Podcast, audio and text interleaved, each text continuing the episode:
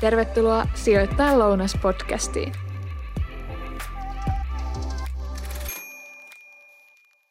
Tervetuloa kuuntelemaan Sijoittajan lounas-podcastia. Studiossa tänään Iri Väinölä ja Tiina Routamaa. Hei Tiina, mä oon tosi innostani, innoissani päivän aiheesta. Tiedätkö miksi? No mä ajattelen, että sä oot kaikesta vähän innoissaan, että, että sen takia. No, tämä pitää osittain paikkansa, varsinkin kun liittyy sijoittamiseen, mutta niin kuin tällä kertaa meidän aihe on sellainen, että ainakin itse koen, että voin tästä oppia, varmasti sinäkin, mutta ennen kaikkea kuulijat, niin meillä on aiheena metsäsijoittaminen. Tiina, mitä sinä tiedät metsäsijoittamisesta? No mä oon seurannut tota, esimerkiksi tuon ekologisen ää, kartongin niin kuin kehittymistä ja, ja tota, kysyntää. Ja sitten mä oon tuommoinen vähän metsäläinen, että metsän hoitamisesta tiedän jonkin verran, että sen verran maalainen. Okei, mä itse jonkin verran olin töissä tuossa omalla työuralla tuossa Salossa. Salon suunnassa meillä oli paljon asiakkaita, mutta oli myös niin tuttava piirissä henkilöitä, jotka omisti metsää. Itse en ole metsää omistanut, ja, mutta, mutta on jonkin verran opiskellut aihetta. Ja, tota, ja tämä on niin mielenkiintoinen aiheena mielestäni siitä syystä, että suuri osa niin suomalaisissa on jollain tavalla tekemisissä metsän kanssa. On arvioitu, että noin miljoona suomalaista omistaa metsää jossain määrin. Ja lisäksi suuri osa meistä suomalaisista suhtautuu metsään itse mukaan lukien tunteella. Mutta Tiina, jos sä esittelisit meidän vieraat.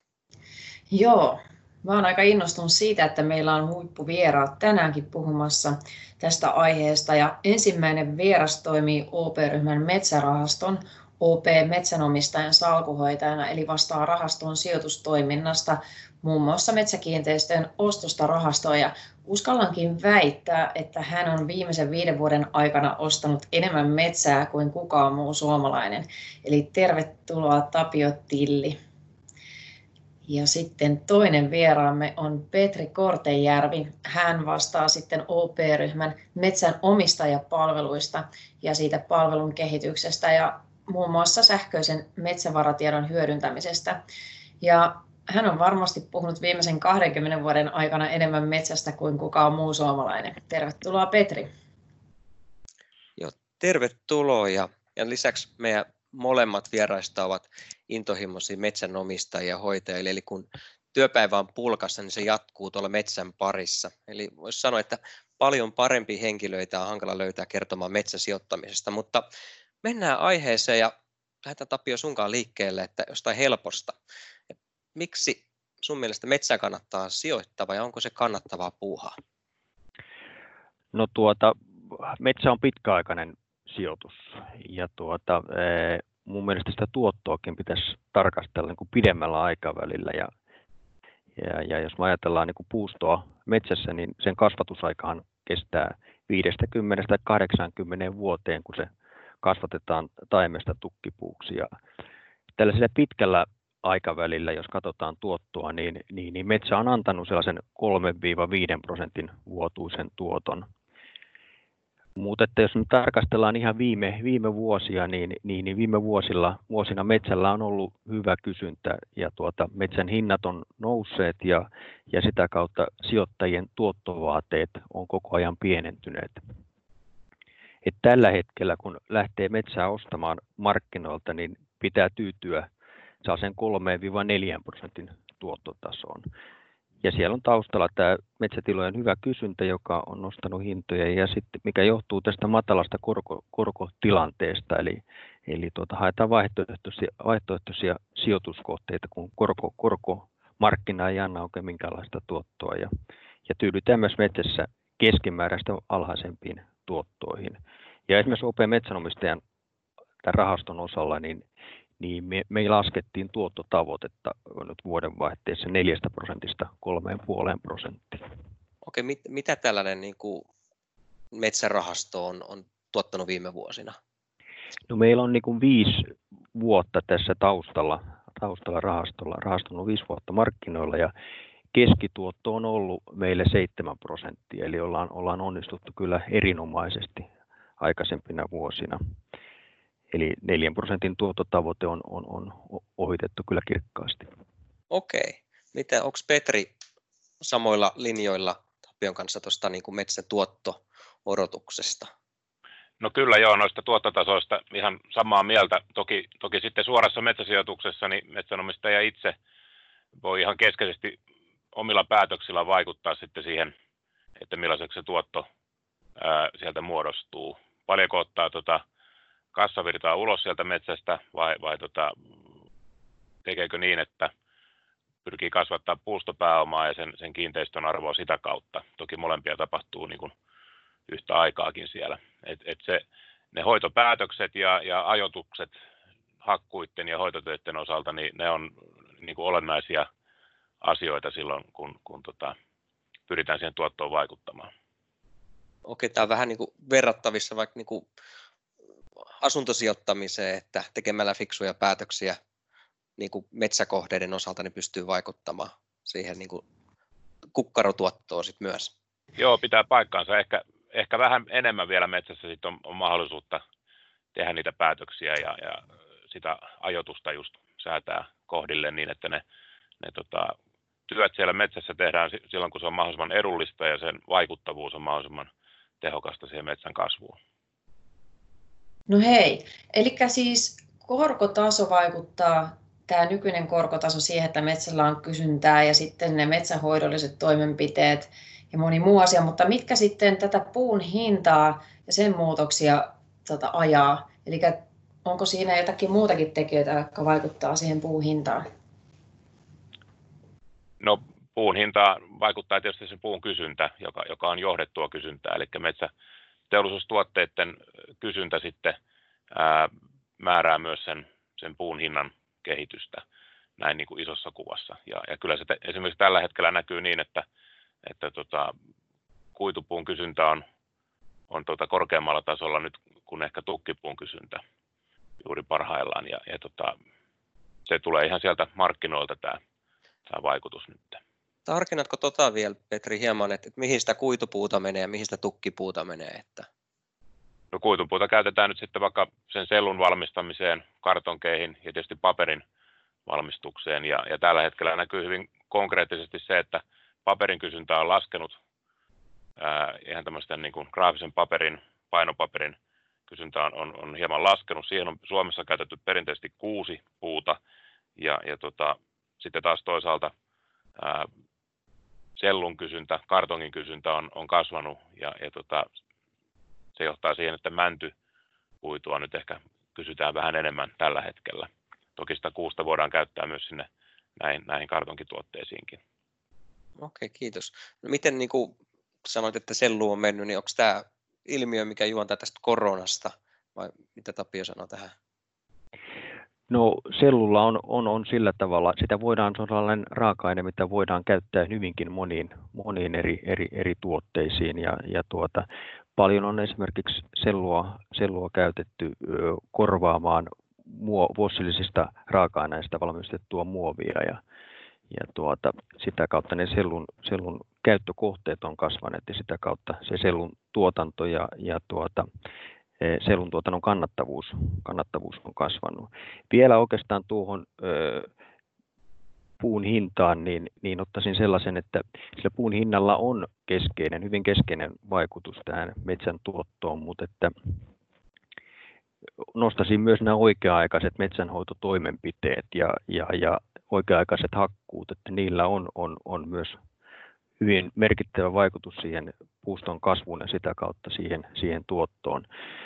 Moni on huomannut, kun tuolla, tuolla maakunnissa liikkuu ja ajelee, ajelee autolla, että teidän varsilla on paljon sellaisia näkee hoitamattomia metsiä ja, ja, ja siinä jo heti näkee, että, että niissä kohteissa, hoitamattomissa kohteissa ei millään pystytä pääsemään sellaisiin tuottoihin, joita keskimäärin metsällä saadaan.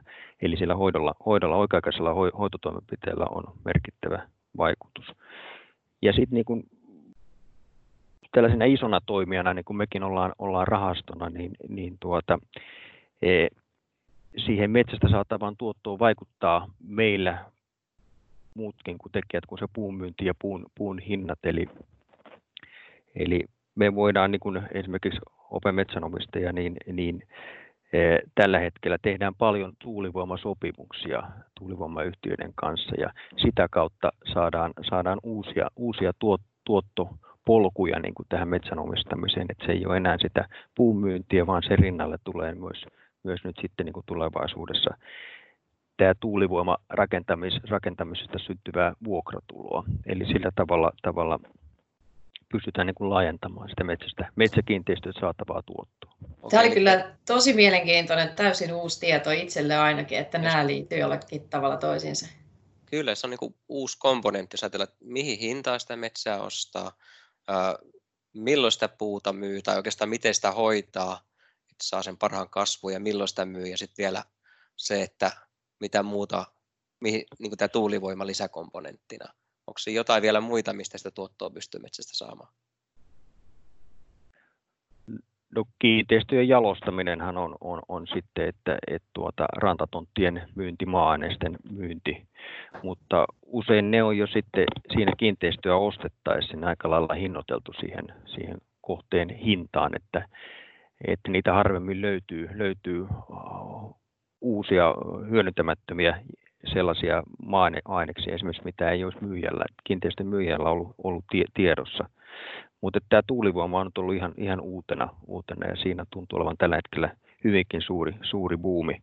Ja mekin isona maanomistajana Suomessa niin ollaan, ollaan sillä tavalla tuulivoimarakentajien kannalta niin mielenkiintoinen kohde. Eli meille tarjotaan kyllä paljon näitä tällä hetkellä näitä tuulivoimasopimuksia.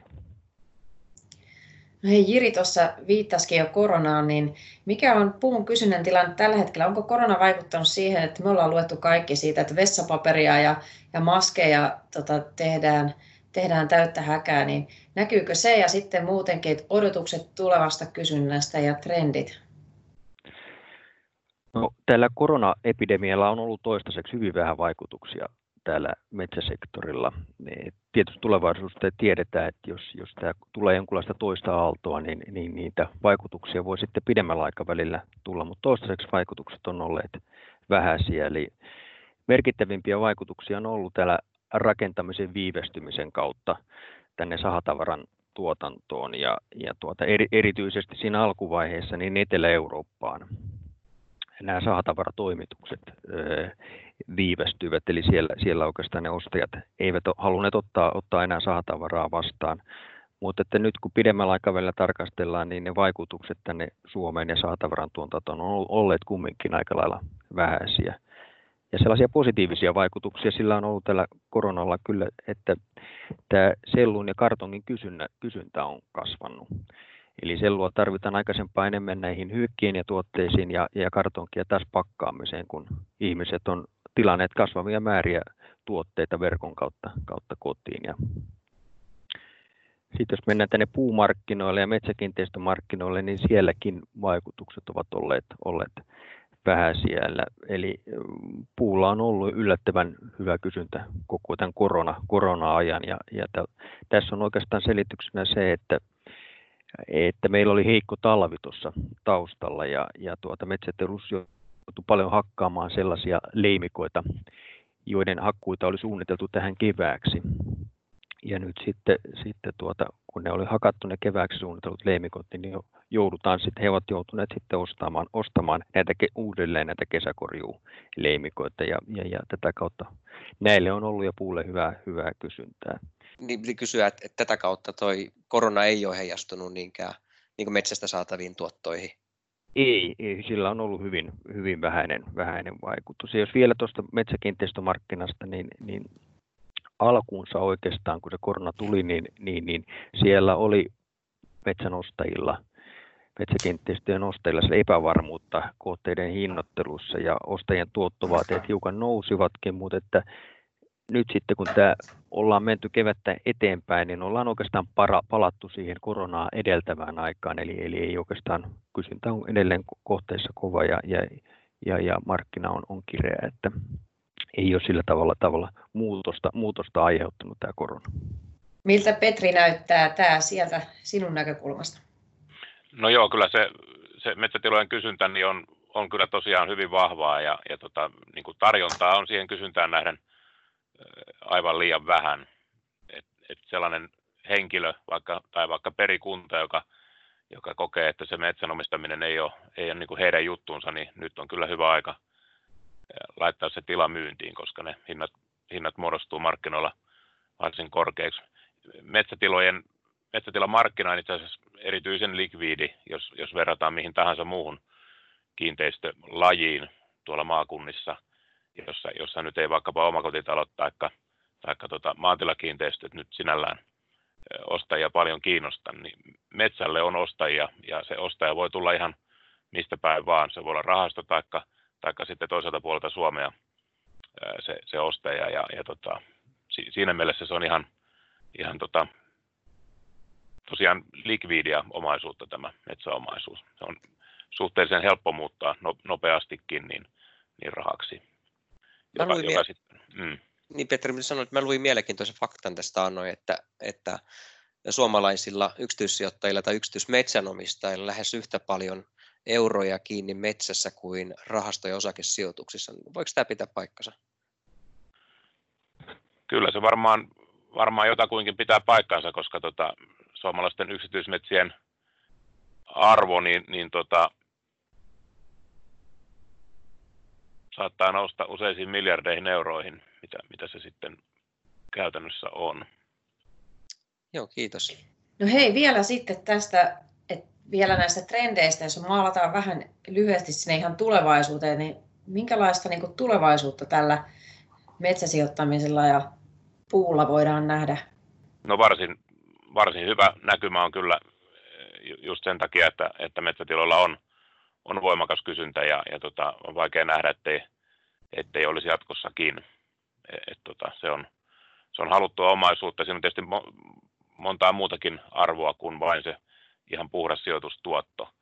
Ja, ja hyvin montaa sijoittajaa viehättää juuri se, että, että aivan itse pystyy hyvin konkreettisesti vaikuttaa sen sijoituksen tuottoon. Nyt kuuntelet Sijoittajan lounas-podcastia. No Tapio, miten sä näet tämän metsän tulevaisuuden? No kyllä näen ihan positiivisessa valossa, että ja näkyy, että metsäteollisuuskin uskoo pitkästä aikaa, aikaa niin kuin, Suomeen investointikohteena ja, ja, ja teollisuus on tehnyt ja suunnittelee tekevänsä paljonkin investointia Suomeen, jotka tulevat lisäämään puun käyttöä Suomessa. Ja meillä on mielessä muistissa tuo Äänekosken biotuotetehdas ja, ja nyt on tullut sitten tämän lisäksi myös ilmoituksia toisesta biotuotetehtaasta, joka mahdollisesti tulee, ja, ja suuresta sahasta.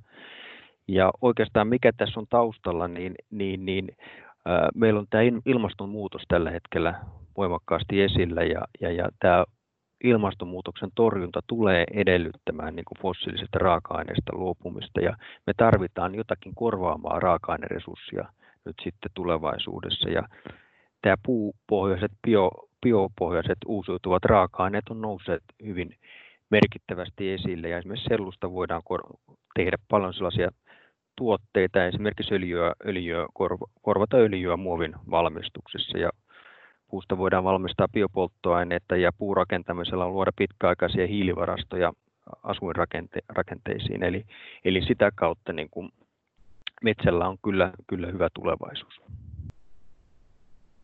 Miten Petri, sulla, sulla oli mielessä? Joo, mulla, olen samaa mieltä ja, ja tota, tosiaan niin kuin nyt nähdään, niin teollisuus on, on Suomeen investoinut ja, ja tota, oikeastaan kaikki toimijat niin on tehnyt joko isompia tai sitten pienempiä tämmöisiä pullonkaula-investointeja ja, ja puun käyttö on lisääntynyt ja jalostusarvo arvo, tota, sitä kautta myös sitten tulee paranemaan puu, raaka-aine ja, ja siitä tehtävät tuotteet niin sopii myös tähän kiertotalousajatteluun oikein erityisen hyvin. Ja, ja sitten toisaalta myös sitten sen, sen puun käytön resurssitehokkuus on kasvamassa. Suomessa tutkitaan ja, ja käytännössä jo, jo tota, otetaan talteen ligniiniä sieltä sellunkeiton yhteydessä ja, ja siellä nähdään mahdollisuuksia muun muassa ää, akkuteollisuuden raaka-aineeksi sen, sen jalostaminen ja, ja toisaalta myös hiilikuiduksi esimerkiksi tuulivoimalaitoksiin. Eli tota, siellä on, on tota, kokonaan uutta tulossa tähän segmenttiin ja, ja sektoriin ja, ja korkeampaa jalostusarvoa. Ja, ja tota, Suomi sitten niin kuin teollisuuden ää, investointikohteena on, on ehkä senkin takia houkutteleva, että täällä meillä Suomessa on, on hyvin hoidetut metsät, täällä on hakkuumahdollisuuksia ja yhteiskunta on hyvin järjestäytynyt. Logistiikka toimii täällä hyvin sieltä, sieltä metsästä tehtaalle. Ja, ja nämä on sellaisia asioita, mitä teollisuus sitten miettii, kun, kun tekee päätöksiä siihen, siitä, että mihin, mihin investoidaan. Ja, ja tota, nämä, nämä on ehkä, ehkä pysyväs luontoisiakin etuja sitten suomalaiselle metsäsektorille. Toki niistä pitää pitää huolta.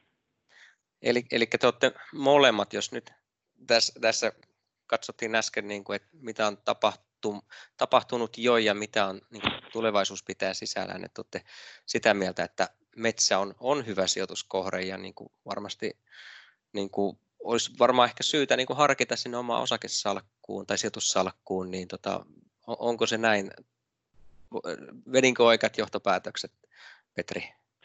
No, jos, jos tota, mietitään, että onko nyt oikea aika ostaa metsää, niin, niin tota, se, se, on aina ollut oikea aika, kun ainakin nyt viimeisen 20 vuoden ajan, kun on katsottu, että, että tota, onko se ollut onnistunut hankinta. Jos ajatellaan suoraa metsäsijoitusta, niin, niin siellä tietysti korostuu se, korostuu se tota, kohteiden erilaisuus ja, ja, ja tota, sieltä pitää pystyä teke, tekemään sitten viileitä harkintaa sen suhteen, että, että mitä tilaa lähtee ostamaan ja, ja, ja sitten kun, kun on sen oikean tilan löytänyt, niin sitten pitää olla tietysti aika päättäväinen sen ostamisen kanssa, koska markkina on tosiaan aika, aika kuumakin metsätila kaupan osalta. Sellainen vanha sanonta on, että metsää kannattaa aina ostaa, koska se valmistus on lopetettu. Eli sillä perusteella niin, niin metsää kannattaisi, kannattaisi ostaa, mutta no, nostaisin kyllä sen esille, että, että tuota, meillä on metsien hinnat nyt useamman vuoden ajan, ajan nousseet ja, ja, ja jos metsää ostaa, niin silloin pitää tyytyä tällä hetkellä tuollaiseen matalahkoon, ehkä 3-4 prosentin tuottoon, mutta vakaaseen, vakaaseen tuottoon, että jos se on riittävä, niin, niin silloin, silloin metsää, metsää voi, voi sijoittaa edelleen. No hei, miten tähän vihreän kultaan sitten pääsee käsiksi ja kenelle sopii suora metsäsijoittaminen ja muutenkin metsäsijoittaminen? Tapio? No metsäänhän voi sijoittaa joko suoraan ostamalla sen metsäkiinteistön markkinoilta tai sitten merkitsemällä metsärahastoa, esimerkiksi tätä OP, OP-metsänomistajia ja tulla sillä kautta, sitä kautta niin kuin välillisesti omistajaksi metsään ja, ja siihen, siihen tuottoon käsiksi.